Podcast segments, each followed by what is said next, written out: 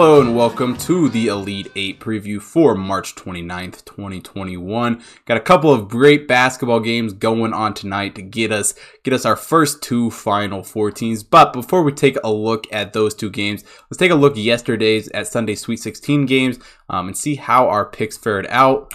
We started out in the Gonzaga Creighton game. We had Creighton minus 13 here in this one. Creighton ends up winning this game not Creighton. We had Gonzaga minus 13 here. Gonzaga ends up winning this game pretty easily, 83 to 65. Drew Timme had himself a great game for Gonzaga in this one, scoring 22 points. Um, looked very good here. And Gonzaga just shot the ball extremely well in this game, hitting 59.6% of their shots from the field. Creighton only hitting 40.6% of theirs. Um, and Gonzaga is just continuing to prove that they are the best team in the country. You know, I had them as my preseason national champion. They haven't lost a game yet, so it's hard to hard to not keep liking them. You know, um, all three of their tournament victories so far have been by double digits. So it'll be interesting to see if this Gonzaga team um, is able to keep cruising or if they will see any trouble um, up before they get to that get to that national championship. But three games away from a national title for Gonzaga here, um, just like every team that's still in it. But we move on, um, get the win there with Gonzaga minus 13. We move on to the second game um, that we had. We didn't have anything in the Michigan Florida State game, so moving on to the third game of the day, we had UCLA plus six and a half versus Alabama. Um, now UCLA looked very good in this game. This game actually did end up going to overtime, um, but UCLA just blew them out in overtime, 88 to 78. Uh, great victory for them there. Jamin Jaquez puts up 18 points for UCLA in this victory. Um, and UCLA did a great job not turning the ball over here. Only turned it over eight times in this game. Alabama turning it over 14.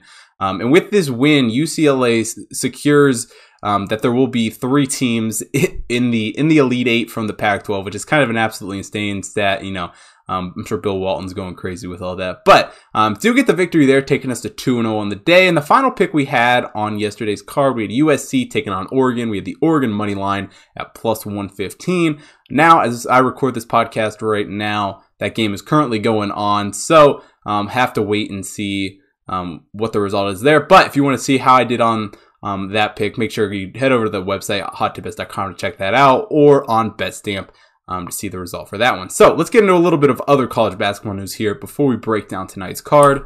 We start off with the Indiana coach search. Um, they have hired their new head coach in Mike Wooden. Um, not necessarily the guy that you know was a name, a household name. You know, a guy that they're going to hire. You know, no, this isn't no Brad Stevens or anything like that. No Shaka Smart. Um, but it is a it is a decent hire, I guess, for Indiana. You know, it's it's kind of just proves that Indiana is not the team that they used to be. You know, they're not a team that can go out and get you know a top head coach like you know a Rick Pitino or something. You know, obviously he said he wasn't leaving. Obviously Brad Stevens said he wasn't leaving. But I guarantee both those coaches, if the right job opened up, they would leave. Um, you know, even though Rick Pitino said he wouldn't leave Iona to go back to Kentucky, I straight up don't believe that. If the Kentucky job opened up and Rick Pitino was offered the job, Rick Pitino would be back at Kentucky. Um, but nevertheless, Mike Wooden, the new coach at IU. Also, over the weekend, we had the NIT champion being crowned in the Memphis Tigers. Penny Hardaway and his team go and win that championship, becoming the second team to claim a postseason title, um, joining Pepperdine in the CBI championship. But Memphis just looked really good here in this game against Mississippi State. Um, blew them out from the start. Mississippi State didn't really put up a whole lot of competition in this game at all. Um, it just looked great for Memphis. But um, another game that was kind of interesting in the NIT today was the third place game um, between Colorado State and La Tech. Um, La Tech ends up winning this game with the last second layup to get the win there. Um, but Colorado State throws up a full court heave at the end of the game that would have been the biggest buzzer beater we've seen in any postseason tournament this so far. You know, haven't really.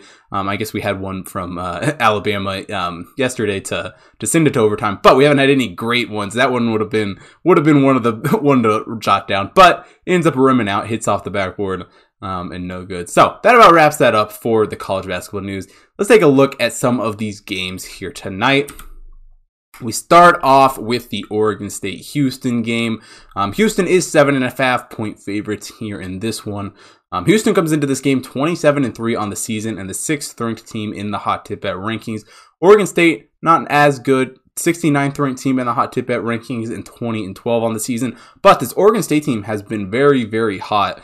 Um, you know, they're not a team that, you know, they're not a bad team. They do a good job shooting the basketball. Um, 35% from beyond the arc. Also, Houston 35% from the arc. Both doing good job shooting the three ball. Um, Houston is a little bit better shooting team in general, though. 50.9 um, effective field goal percentage for this Houston team. Oregon State only an effective field goal percentage of 48.8.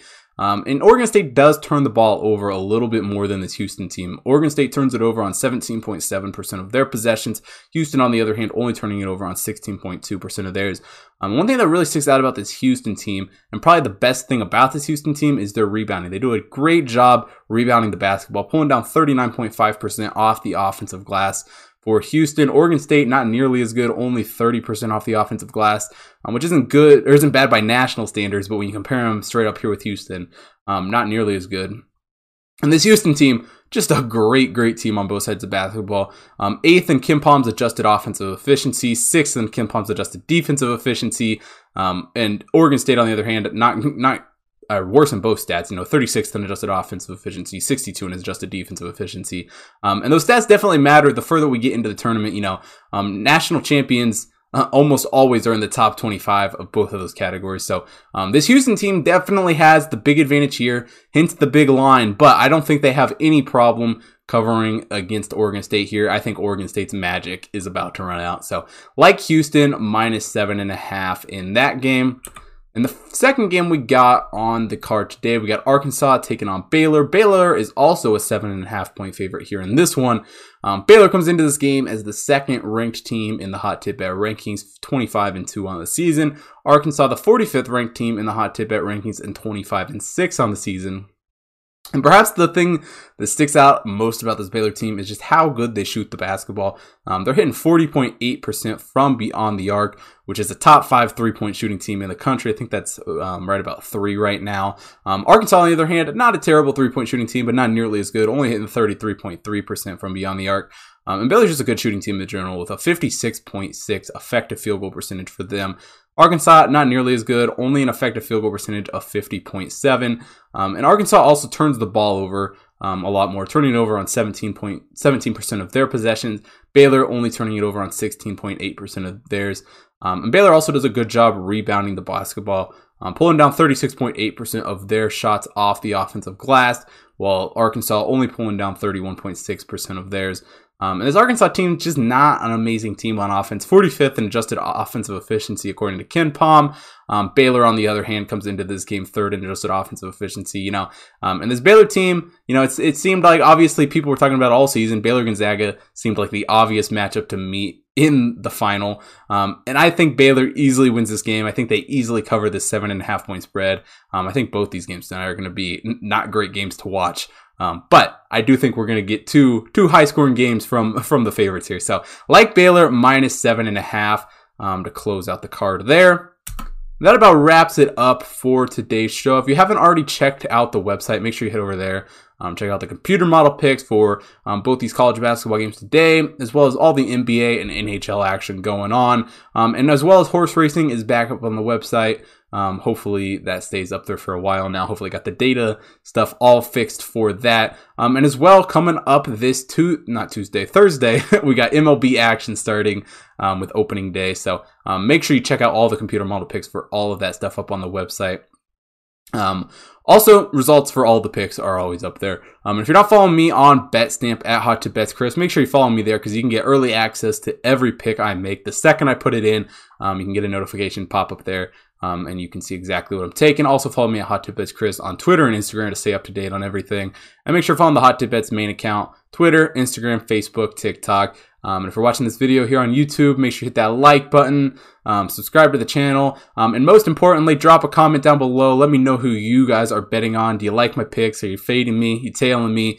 Um, what's going on? So thanks for watching today's episode of the Hot Tip Bets Daily Show, and I will see you guys tomorrow.